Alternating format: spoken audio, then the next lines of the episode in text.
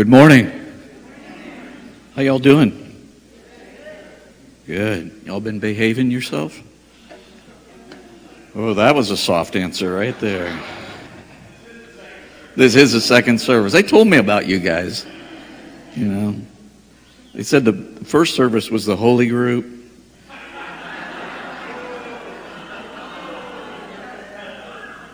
Second service was a radical group. Come on. You're not going to get quiet on me, are you? All right. Got too many young people in here to get quiet, right? Yeah. Yep. Yeah. Right here, right in the front row. It is a privilege to be here. And uh, I, am just so very proud of what Jesus is doing in this house. And I, I love the leadership. I love your pastors. But I also love the leaders, the elders in this church. You do an amazing job. And so I travel around as Pastor Sean said, I'm in a lot of different settings, a lot of different environments, spiritual environments, and and I, think I've gotten to be a fairly good read on spiritual environments when I go into a place, and and uh, you can tell a quality uh, of a spiritual environment when you're in it, and there is a quality of, of the Spirit of God that's in this place that is so refreshing. And so you need to all give yourself a hand because you're all a part of that. You, you're the one that is a part of creating that, you know.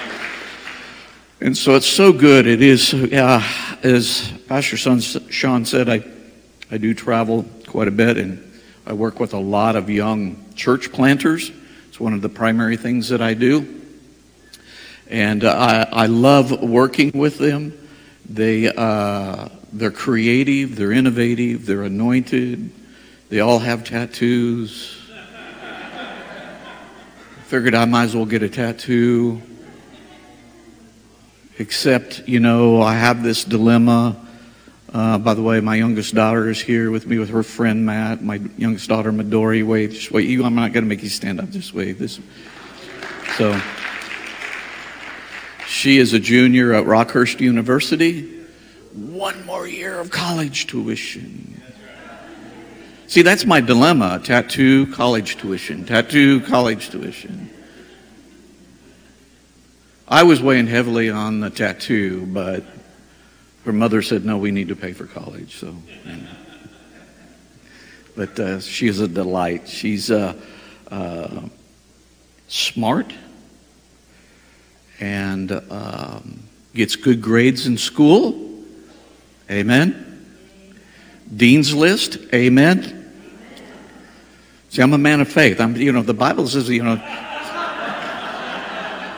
Bible says to declare a thing and it shall be established. So I'm, I'm declaring this dean's list thing, you know. This, we're going to keep those scholarships rolling in, baby. You know, more scholarships, the quicker I'm going to get that tattoo. All right?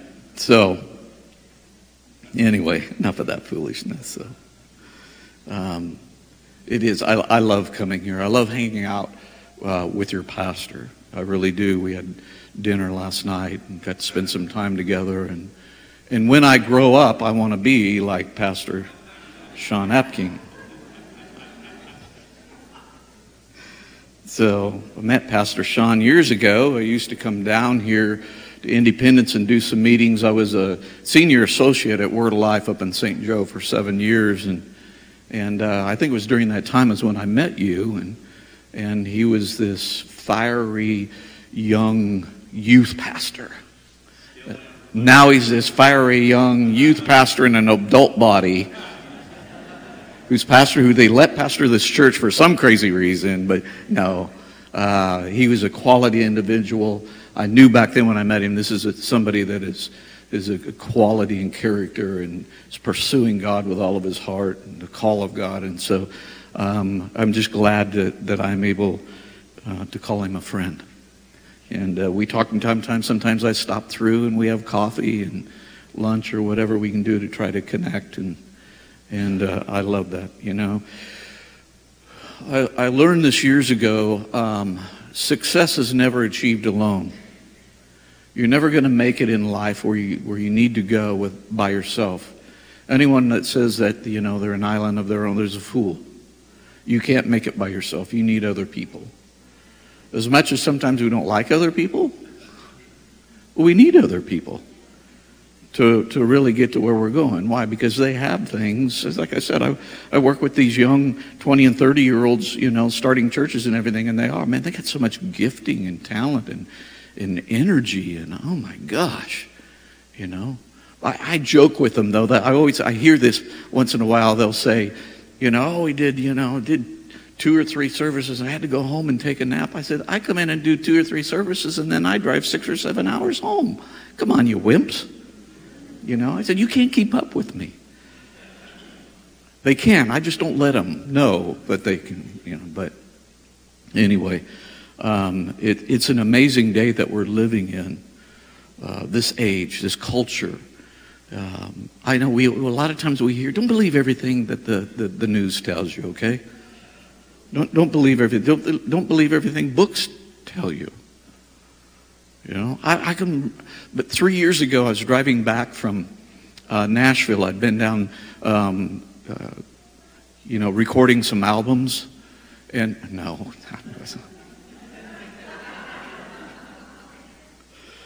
I'd been down there speaking at a church.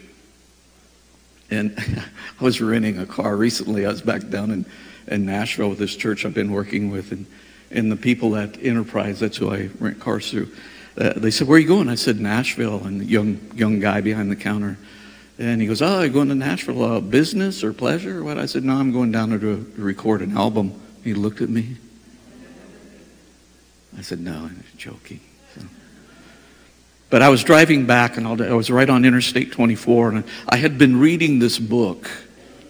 And it was kind of a, one of those woes me about the church and, you know, the diminishing and the church is fading away and the church is in big trouble and all this stuff. And I was, I was thinking about this as I was driving, and all of a sudden the Spirit of the Lord thundered in my soul.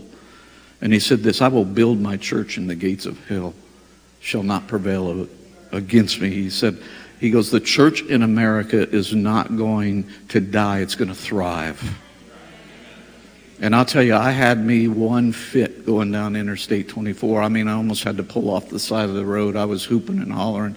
And I said, Jesus, I believe you. Because there's a lot of other information out there today, folks, that'll tell you things that are contrary to what is in this book.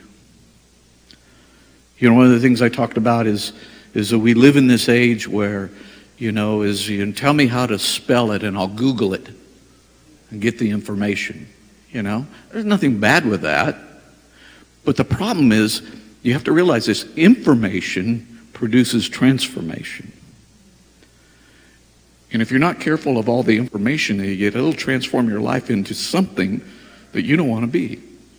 Either fearful, doubtful, you know, complacent, or it could do the other. The right information can, can build you, strengthen you, encourage you, excite you is it all depends on where we're getting our information, right? And so um, I don't know about you, but I, I've found in living this life that sometimes Google doesn't have the answers. Anybody been there? Sometimes Google doesn't have the answer for my circumstances. It, it, reminds me in Luke chapter 8, there was two individuals that found themselves in the circumstance of their life that, that the culture, the information, if we could say it that way, of the age, wasn't giving them, didn't have the information or the answer for their, their dilemma. One was the woman with the issue of blood. It said that she'd tried everything. She'd gone to all the physicians. She she went to all of man's wisdom and power, and what? It couldn't help her. So what did she do? She went to Jesus. And then there was this man. He was a leader of a synagogue who had a daughter that was dying and he actually ended up dying. And he found that the religious system that he was a leader in could, couldn't heal his daughter, didn't have the answer for his situation. So what did he do? He went to Jesus. Now, you have to understand how profound that was. He was a leader of a synagogue. The Pharisees had put out an edict that anyone that had anything to do with Jesus was banned from the religious community. Do you know how desperate he was? Because he was willing to lose everything, be disconnected from his from his position, from his where he was getting all of his identity. That's the kind of desperation we need today. See, one of the biggest challenges that we have in our culture today is complacency. And it's rampant within the body of Christ. Complacency. It's just, well, whatever happens, happens. All right? When, when, when Jesus came and died on a cross, not for us to be complacent, that wasn't a complacent act. It call, it's called the passion of the Christ.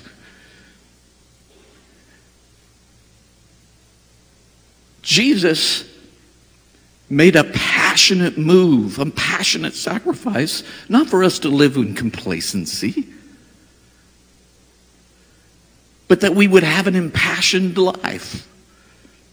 That we would have a life that has meaning and purpose and zeal and fun.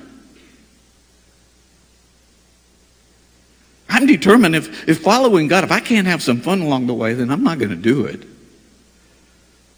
It has its challenges, yes, many. But it also is great.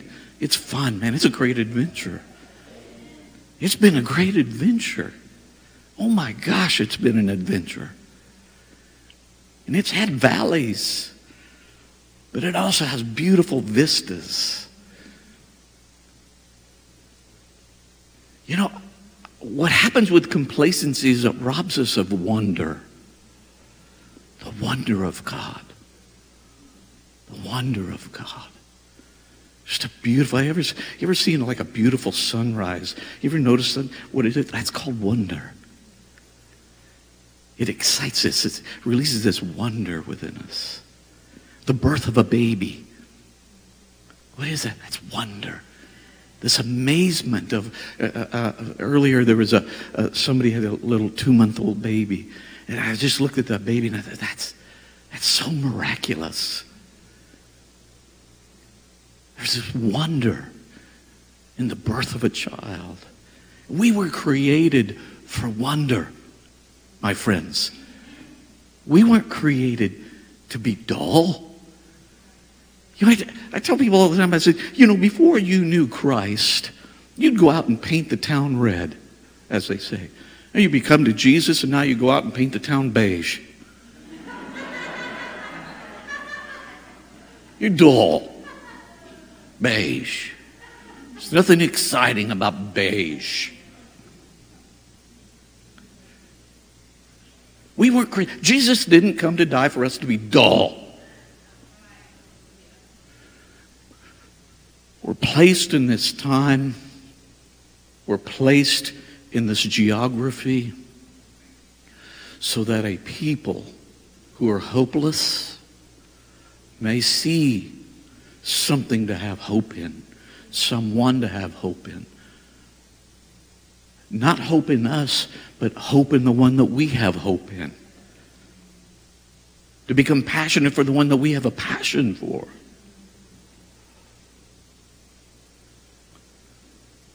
I refuse to live complacently. I just refuse to.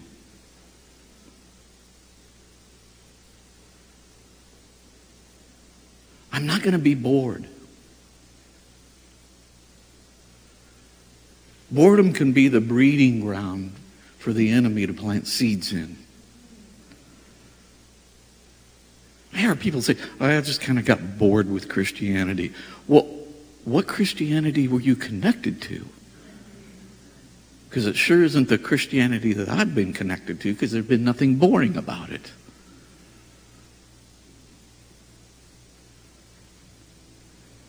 Hey, as they would say in Minnesota.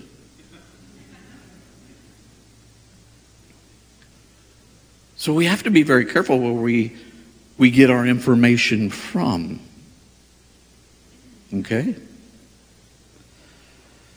See, I can go on Facebook and I can I can search for Sean Apkeen and I can see that he has a family, or I can go on the website of the church and see that, you know, his family, what he does, how long he's been in ministry. And how just darn good looking he is. the glory fell right there. See, I can get all kinds of information about him. See, this, this book can give you all kinds of information. But it wasn't meant to be a book about information. It was meant to be a book that produces transformation. So what happens is that I get this, but see, what I, what I, what I have done is I've sat down across the table from this man and had conversation, had dialogue with him. And through the years have gotten to know him. Know him in a depth. Know him in a real way. Know him in a, in a, in a way that is, is touch. I can shake his hand. I can, I can hug his neck. And through all of that, I've come to know him in a depth, in a character. I, I know the love that He has for you all through my connection with Him in conversation and hearing and just you know out of matthew 12 34 says out of the abundance of the heart the mouth speaks. So as he, as he talks i hear i hear the love that he has for you all this church for you for you to get everything that God has for you, for you to walk in divine health, for you to, to walk in the blessings of God, for you to, to walk in the knowledge and the experience of Christ, for you to be set free, for your marriages to be strong, for your children to grow up and become, you know, men and women of God. I, I've heard that from him in our connection, in our dialogue, in our relationship.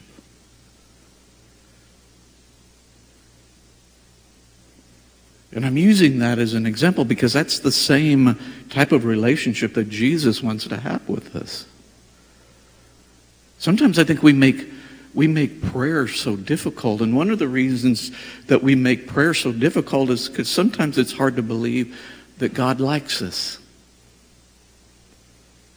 Now, we know from the Bible that God is love and God has to love us. God is love, so God has to love us. We understand that God loves us. A lot of times, I, through the years, I, you know, I pastored for 25 years, and so in working with people, it wasn't the challenge. A lot of times wasn't, you know, does God, I know God loves me, I just don't think He likes me. And so what that what happens is that begins to really hinder your relationship. They really, you know, you don't really want to hang around somebody that doesn't like you unless you're sadistic. You know?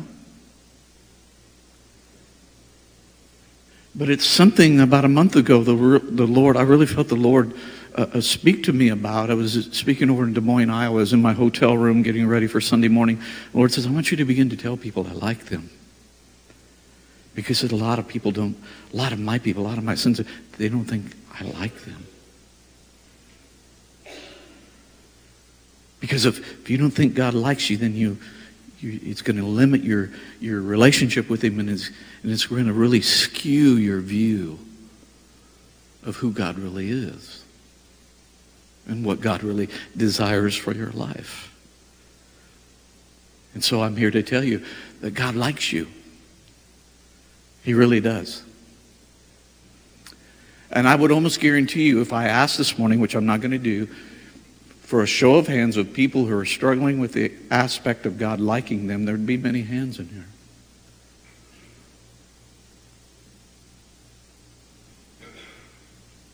Jesus didn't come and suffer, as, as Pastor Sean was so uh, uh eloquently talking about during communion. Jesus didn't come and suffer everything that he did the humiliation, the pain,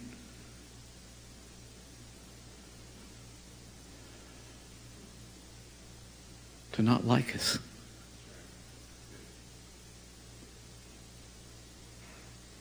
Yeah, sure, there's times that, that we do things I'm sure that, that God doesn't like. It's called sin. But that doesn't mean He doesn't like us.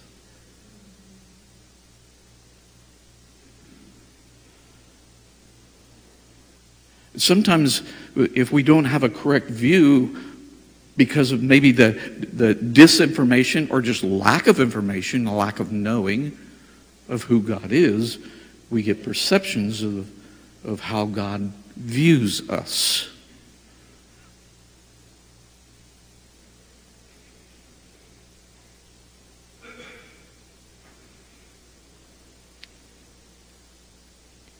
Um, I was at Walmart one day. Does anybody here work at Walmart? So this is not in any way, I, I don't want this, and I'm serious about this, want this to be any kind of, you know, infraction or anything. That I'm just telling you my experience. So I was at Walmart one day, and uh, it was an interesting day. And I come walking out of Walmart, and I'm talking out loud to myself, walking through the parking lot of Walmart, which is not highly unusual to see.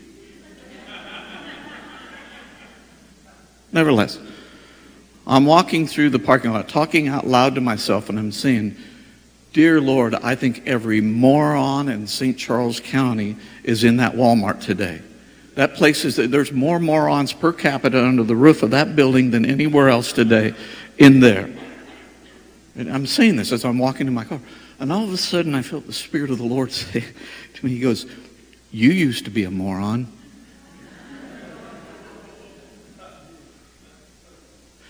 End of conversation. Because he was right. And see, I've learned that our view of things is skewed by the information that we have or the knowledge or what we believe. So again, I felt the Lord was speaking to me one time, and He says, He says you're going to look at people as either Genesis one people or Genesis three people. And so I went, I started doing some study. Well, in Genesis 1, we, hum, humanity, was created in the image of God. The Bible says that God forms in his image. So we are creating this. And then in Genesis 3, man falls and becomes a sinner. So the Lord said, You're either going to see people as people created in my image or you're going to see them as sinners. He said, The challenge is you see too many people as sinners and you don't see them as created. He said, That's why that I'm more gracious than you. That's why I don't see them as morons. I see them as people created, my sons and daughters created in my image. They were formed in my likeness. That's why God is far more patient with people than we are. That's why God is far more merciful with people than we are. And since then, I've been, I've been trying to be better at seeing people, not because of their actions, because we never know why people are acting the way they're acting. We don't know their lives. But I know this they were created in the image of God. And so it's helped me. It's helped me to be more Christ like, I hope, in a world because people are challenged. People, do, people are living hopeless, lives void. And they're looking for an answer, as I said. They're looking for hope, and we're the people that should be possessing that hope. We're the people that they should be seeing a beauty of life and compassion and love out of.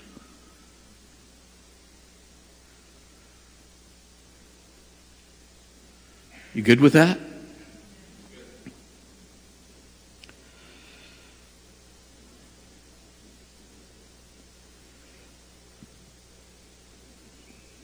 See, we're going to approach life many ways, and our, like I said, our view of God, because really what I'm sharing with you today are, are things about the heart of God, knowing the heart of God. For yourselves. Not just from maybe what I tell you or Pastor Sean tells you, but for yourself discovering, experiencing for yourselves. See, in Galatians chapter 3, I'm going to read this to you um, out of the message translation. This is verses 11 and 12. I, I just love this. I really love this. So, the obvious impossibility of carrying out such a moral program should make it plain that no one can sustain a relationship with God that way. What this is all about, let me, let me go back. I should have prefaced this a little bit. The whole letter of Galatians, Galatia from Paul to the, to the, it was a letter written for all the churches in the region of Galatia. Okay? And what had happened is that they'd been ardently following Christ, and then they had this the, these individuals coming in that were from you know the strict religious system, and they're trying to say, no, you're, you know you can't live that. You, this is not the way you should be living. This is not what you should be doing. It's heresy, all this stuff, and they were trying to pull them back in under the heavy weight of all the rules of the religious system. Okay. He said the person who lives in right relationship with God does it by embracing what God arranges for him. Doing things for God is the opposite of entering into what God does for you. Let me read that again. That's so powerful. Doing things for God is the opposite of entering into what God does for you. And I've watched through the years people trying to do things to get God to like them rather than to realize that God already likes them. And to live from that place that God loves me and likes me through discovering the heart of God. Because he goes on to say this he said, if you're going to live by rules, there's not enough rules for you to be complete, for you to be able to fulfill and to live how, how God wants you to live. He said, because what? Rules, get more rules. There was a reason that the Pharisaical system had 613 rules. Stop and think about that, my friends. So, you're new here to Cornerstone Church. I'm not going to ask for a raise of hands. I mean, there are those of you that are here for the first or second time, and what we want to, you to know is that we have a, a foundations class or a class to get to know more about the church. And, uh, you know, if you want to become a part of here and everything. So, what we want you to do is we want you to show up on Tuesday night from 7 to 9 because what we're going to do is go over all the 613 rules that we have for you to be a member or a part of Cornerstone Church. How many are excited about what's that? 635. 635, okay. Because rules beget rules. So, and 613 was last year. This year is 635, excuse me. How many of you are excited about that? Those of you that are guests here, you really want to sign up. It's in the back of the table back there. Somebody will help you sign up for the night of 635 rules. No, that, we laugh about that, but does that even sound appealing? But so, that's the way many people live their life because they feel like, like, they, like, to, to walk with Jesus, to walk with the Lord, to be a Christian, is you've got to follow all these rules. And it's the opposite. This is what Paul's saying. It, it's not. There's never enough rules. You'll, you'll never be able to do it. Jesus came and died and gave us what? One rule. I can live with one rule. Is to love God with all your heart and to love everybody else the same way. I can live with that rule. I can get excited about that rule. Well, yeah, I'll go with that one. But they were being drawn back. See, like I said, rules create these, these rigid boundaries, rigid, you know, walls. One of the things I've tried to do with, with my daughter, this daughter, is um, my other three daughters I raised from rules. Okay, remember we get together, they'll talk about couldn't watch the Smurfs. Remember that? Because they were filled with demons, blue demons. The Smurfs have blue demons. You know? Those are the worst kind. The blue ones are the worst kind. Or what was it, Saved by the Bell? What was some of the other ones that they said they couldn't watch? You remember? A lot. I was very legalistic at that time. I had all these kinds of rules, you know.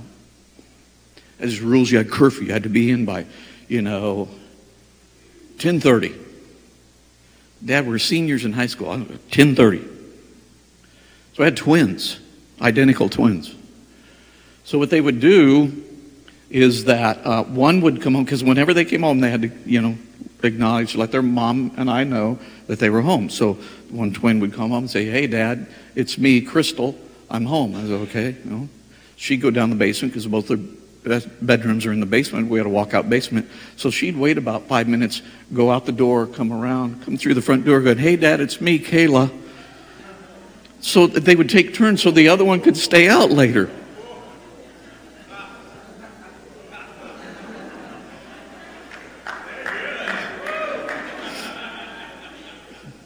And this sharp tack never picked up on it. Is one of those stories that they told us years later.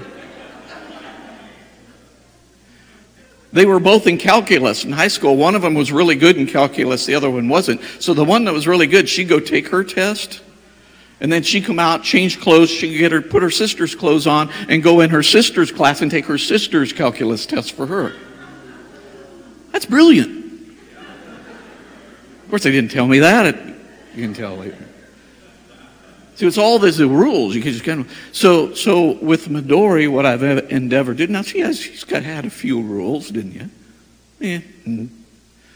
But what I've endeavored to do with her is to teach her how to make good decisions. Because see, decisions and having the right heart will stay with you forever. You can live with that, but you won't with rules because that's what happens with most young people when they, they go off to college or whatever it is. They get out from under the weight or the or the, the chains of the rules, and then what? They don't know how to make good decisions. See, that's what that's what the Lord's trying to show us here is I want you to live from making good decisions, or I want you to live from want to, not have to.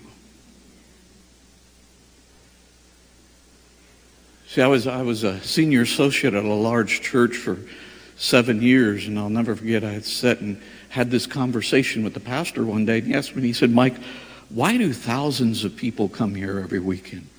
I kind of give him the political answer, you know, great preaching, you know. Figured that'd be, you know, I couldn't go wrong with that one. You know, amazing worship and blah, blah, blah. I went on and on, you know, great youth, all this stuff. And he goes, Yeah, yeah, yeah. He goes, eh, That's some of it. But he goes, That's not it. He says, The reason thousands of people come here every weekend is because they want to. He said, Now, what we need to do is to make sure that there is a spiritual environment that they want to be a part of. And I've never forgot that. Because that's what the Lord wants. He wants, in our relationship with Him, He, he wants it to, to be so amazing that we'll always want to be in His presence. We'll always want to be around Him and not have to. See, there, hopefully, the reason you're here today is because you want to be here. Because there's something that's going to touch your life. Every week when you come here, come expecting that something is going to touch my life today that's going to so radically transform me. It's going to so help me. And I will guarantee you, if you come with that attitude, you'll leave with the benefit of your life being changed. I'll guarantee it. If it doesn't happen, come to Pastor Sean, he'll give you your money back.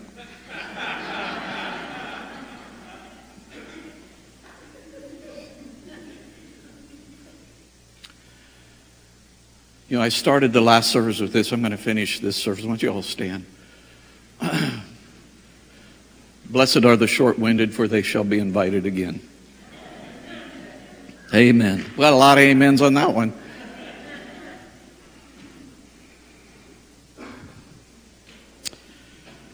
Here's what I said, and I fully believe this. I, I'm, I'm just a man who loves Jesus passionately.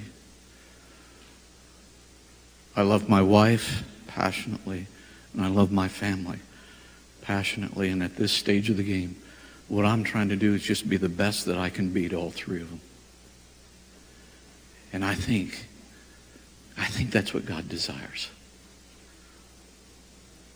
Let's pray. Lord, I pray today that there's something, maybe one thing that I said, that deposited a seed, a seed of perspective, a, seed of faith, a seed of hope, a seed of inspiration within the hearts of these, your people. And I thank you for their lives. I thank you that they're here today because I believe they want to be. And they're looking, they're hungry, they're searching, they're expecting. Holy Spirit, I'm glad that you respond to their lives. You respond to their hearts if they have responded to the heart of God. In Jesus' name, amen. Amen. God bless you all. Let's give him a hand. Amen. Thank you, Mike. Awesome word. Why don't you be seated just for a moment? You know, I love uh, his word. You know, complacency kills the wonder. I mean, that's tweetable right there. Complacency kills the wonder, and that God likes you. I mean, that's that's so powerful to know that God only just loves you, He likes you. He actually wants to be with you. He gave His whole Spirit, the Holy Spirit, not just to hover over us, but to indwell in us.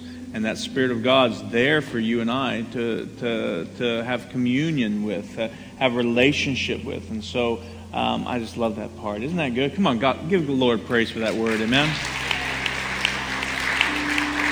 So let's get out our bulletins and uh, on your bulletins connection card. And if you're visiting with us today, thank you for coming. If you could fill out that connection card that was in your bulletin that uh, you were handed to when you came in and hold on to it. We have a free gift bag for you at the end of the service. All the way to my right, your left, down this corner over here is a welcome table. Someone will be stationed there for you and uh, to get get that uh, con- connection card, but also to give you a free gift bag. Inside the gift bag is a free gift, but also information about who we are here at Cornerstone. Everybody else, put your connection card in the offering as it goes by. Um, I was just thinking about God likes us. I mean, it's it's you know I I used to do a, a, um, a, message when I was a youth pastor and talking about Christmas and how that no one likes to get underwear at Christmas. You need underwear, right?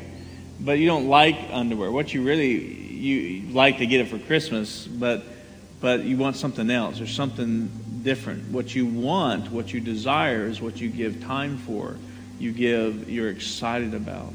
And see, um, uh, God doesn't just want you, uh, just doesn't need you to give. He doesn't need you. He wants you to give. And uh, and he, it's just like the, the like. I like you. I want to be with you. He says, I want you to give because I know what it will do in you and through you. I know it, it puts you, number one, giving gives us a, a place in the body where we are connected as the team. We're a team player. We're, we're part of seeing His kingdom come, His will be done on earth as it is in heaven. That's, that's one of our parts by giving, by doing it. But it also, God knows, when you sow, you're going to reap what you sow. It's, a, it's, it's something where he, it allows Him to, for you, it allows Him, when you give, to bless you. And God wants you to do that. It's not something that, man, I, you have to have to give. You, listen, you will go to heaven. You will have a relationship with God if you don't give. But I don't know about you really being blessed because there's a blessing about giving. And so I want to I want you to I want you to we always say around here don't give unless you desire to. You know, we don't we don't need your money. In fact, it's not your money anyway, it's God's money. But we don't need it. God provides for us. But what we want you to do is have a heart of I'm a part of the team. I'm I'm a I'm a part of what God wants to do here um, and not only here, but throughout the world. I, I, I want to be a part of that and see lives change. I get to give. This is, this is something, this is what a son and daughter does. They're part of the family and they, they help the family, right? And so I want to encourage you to do that with that heart that I get to give. Not that I have to. Don't ever do it because you have to.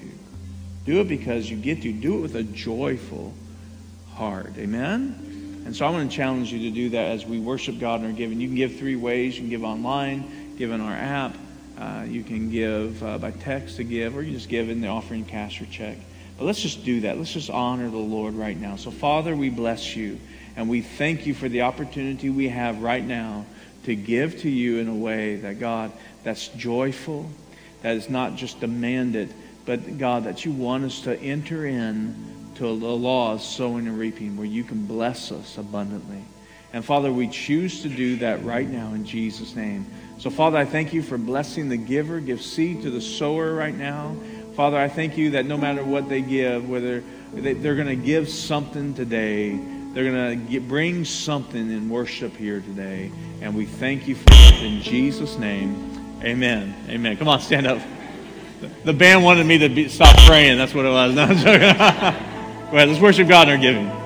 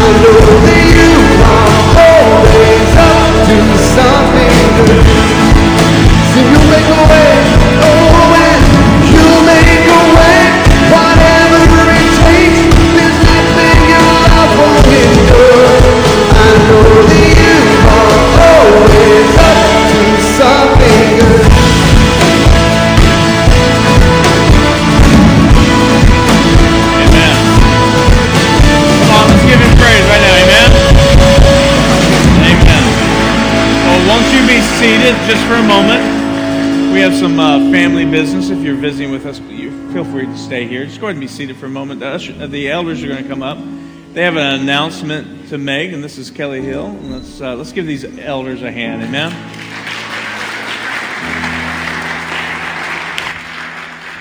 All right. Um, we have an announcement to make, and we are very excited. Um, as Pastor Sean said earlier, uh, everybody knows that the Gabbards left a while back to go to Georgia, and we've been looking for a children's minister for quite some time. And Pastor Lisa has been filling in awesomely and doing a great job.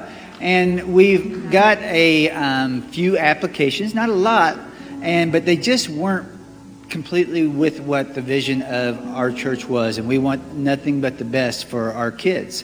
So we got one, and that came in, and it really uh, got our attention. And so, um, because of who it was, the eight of us kind of took it over. Um, Pastor Sean and Lisa stepped aside, and we started working on it. And we had a two-hour interview. We had multiple phone calls, lots of meetings. Took it very, very seriously. And um, one thing that I mean, we've been taking communion and everything, and the, and the blood of Jesus has just really been on my mind. We're in the bloodline of Jesus. We're because we're Christians. We're saved by the blood. We're in His bloodline. We wanted somebody in that bloodline, first of all, but also, what even cooler, in the bloodline of Cornerstone Church. And so we are very, very excited to announce that Johnny and Julia Norio are going to be our new children's ministers. And we all have just, I want to take a few moments just to say what we saw that really, really um, solidified it for us because of the process that we went through and everything. Yeah, so um, I'm so excited because I know their hearts and they love people, they love God. They just really fit right in line with what we are and, and what we want to go towards here at Cornerstone. Something I'm excited about is just the, the creativity that they bring. Um, Julia did, you know, when we do Love After Marriage, you know, it's like three months long, and she did the childcare for us the first part of this year. And it wasn't just coming in and, you know, part time job kind of thing. She really took it seriously and she, you know, created some lesson plans and had ministry for the kids downstairs and even went along with, you know, what we were doing up here. And those kids were so excited. They came running into the building on Monday nights and went straight downstairs. They, they were looking forward to every Monday night. And that just spoke volumes. Um, she just really had a way of pulling that together and bringing those kids into something really cool. So, um, and then Johnny just adds so much. He just brings so much as well. Um, just he's creative. He's such a connector of people. I don't know if you've had a chance. A lot of you haven't gotten a chance to know him yet, but you will love getting to know him as well. So. I had lots of questions for them. but um, one of the things that stood out to me was uh, a word that the Lord gave me for Cornerstone Church this year was connector. And um, when we asked them questions about uh, their ministry outside the walls of the church, that got me really excited just to hear their heart that God had already put in them. Like Julia didn't even have a second, and it, just, was just all the stuff was coming out of her mouth of the things and the ideas that God had already given her for next summer and how she was going to connect with parents, how they were, I say, Julia, they were going to connect with parents but not just our parents, but people outside of the church, that they wanted to reach our community. And that's the heart of Cornerstone. And so that's what got me so excited. Um, for me, it was a couple things. Um, kind of went along with the message today that I have known, we have known Julia for 20 years. Um, you know, when she sent in her application and the references, you know, we could have been a reference. The Johnsons could have been a reference, the Hessens, the Hills. But we just don't know Julia. We like her. We like Johnny. There's that relationship of like, that we like them. We trust them. And another question for me was what about worship? And he says, I want to train the kids. She wants to train the kids. You know, raise up a generation, not to replace these guys on here, but to join them. Where we have generations of worshipers together. It's the next generation where they go, they sing, they create songs they hear the heart of the Lord and then they sing it. They play it. They show it. They speak it. And when they get their team up and going, you can have worship here and then go back downstairs and have more worship. It's going to be good. It's going to be good. So, yeah, when we did the two hour interview, and yes, it was a two hour interview, um, one of the things that just stood out to me is just well, and we knew this about Julia, but even with Johnny, is their heart. And she definitely has the heart for Cornerstone. I mean, she has the heart for God and ministry in general. Um, but she has that calling on her life and that heart for us and our kids. And I just, the word that came to mind was exuberance. So just full of joy and energy. And, you know, we need that, not only here, but for our kids. So yeah, um, long interview process, um, and it seemed like uh, just a common theme for me that that kept coming back to me, and just in the way that they answered various questions that we posed. Um, obvious that uh, Johnny and Julia consistently walk in the fear of the Lord. And the scriptures tell us that the fear of the Lord is the beginning of wisdom. And it also says that wisdom is the principal thing. And so I was uh, just pouring over that this morning, and I was taking to 1 Kings chapter 3, and this is little Solomon, uh, anointed as king. And uh, the Lord said, Ask what you will, and I'll give it to you. And Solomon asked to have an understanding heart And this was the reason that he gave, that he asked for that. He says, I, I'm a youth. I don't know how to go out and how to come in. And uh, going out and coming in refers to the presence of the Lord. And so they are practiced in coming into the presence of the Lord and rejoicing, refreshing, and sometimes even repenting so that when they go out, they can pour out what has been poured into them. And that's what we want for our kids. We have had the privilege and the pleasure to see Julia grow up, and it has truly been an honor for us. And as we said, the long, grueling interview process was a thing, and we, not intentionally, but we definitely wanted them, we wanted to know that they truly were called by God, and that it isn't an easy task, but you just follow the call of the Lord, and He will lead you where He need, He wants you. And um, just because she has been so near and dear to our hearts that as parents we expect yet another level that other people don't need to meet. And and she just they we we love them both. We even reminded Johnny that he's coming and his his boss is also going to be his in-laws. So um, was he aware of that? And also he's got a lot of extra bosses he's going to have to deal with that they are. So we're just excited for what the Lord is bringing to us as a church family. Praise God. It was it was a long process. Um, did a lot of thinking, a lot of praying, a lot of praying, a lot of talking.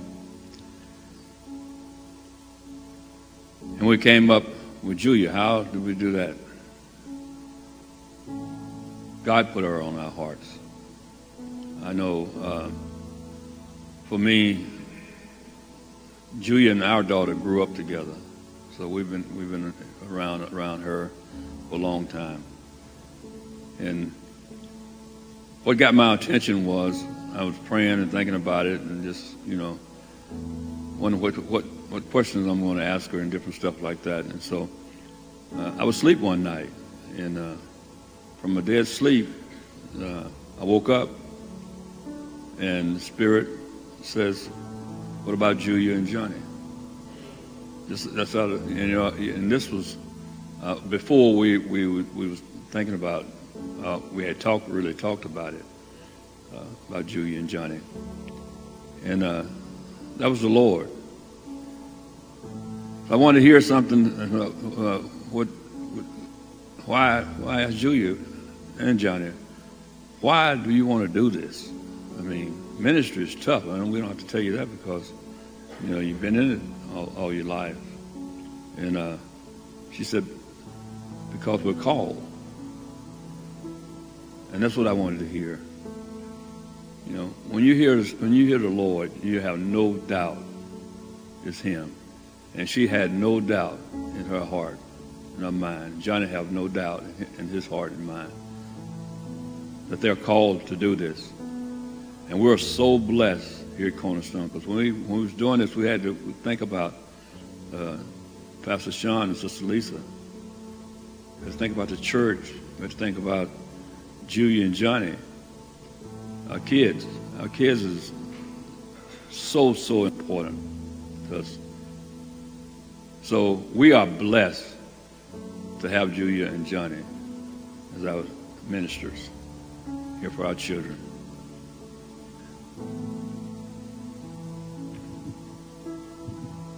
And one more thing, um, it's so cool. Um, I mean, a lot of them mentioned they saw her grow up, known her for 20 years. We got to pray for her when she was in her mother's womb and prayed for this moment, prayed for this moment to where she I mean, operates in the calling that God has called her to do, and that she walks in that, and that she would just love the Lord, and to see all that come into fruition, and it is so cool.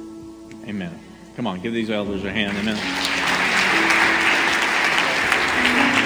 Amen. Well, it's a uh, you know one of the things as a pastor, as a, as a, even a dad, um, when James actually had told me about a dream that he had and what the Lord had told him before Julie and Johnny ever sent anything, he said, "I believe, what about Julie and Johnny?" And you know, as a dad, I've been through ministry for 30 years, and sometimes all you have is your calling because everything else is coming around you and coming and falling down. And you've got to have that calling. If that calling's not there, I don't want any of my kids in ministry because you need that calling. And so I, I told him, I says, well, they're- know we have an opening and they can apply for it if they want to, but I'm not going to tell them. And so uh, a week later is when they applied, and I looked at the email and I sent it directly to them and says, "You guys got to handle this because I can't." And to have that calling, and they know knew that calling was right. That's what changed it for me as a dad, for them to be here, and uh, and the the unanimous of our elders for them to be here. So I want you to be praying for them. They're they're going to be moving from Canada to uh, here in two weeks. They'll be starting December 1st. Amen. And um, yeah, give them a hand.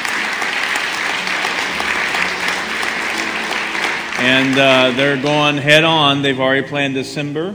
Everything's ready for them to come in. They're going to be doing a transition period with, with my wife, and tr- she'll transition out, take about three months. But uh, just begin to pray for them and pray for our kids because I'm going to tell you something revival is going to happen in our children. You think it's loud down there right now, you wait. And it's going to be okay, right? Amen? Because God's going to be moving in our kids. But let me pray for you. Let me bless you as you go today. Father, I bless everyone in here. Uh, Father God, they go knowing that you love them and you like them. And that, Father God, they won't be complacent, but they'll be passionate lovers, hungry for you. And I thank you, God. Bless them right now, God. Open doors that need to be opened, shut doors that need to be shut. Give them favor in every area and all men and women in Jesus' name. And I thank you for everyone and bring them back safe next week where they can just worship you together as a family in Jesus' name. Everybody say amen.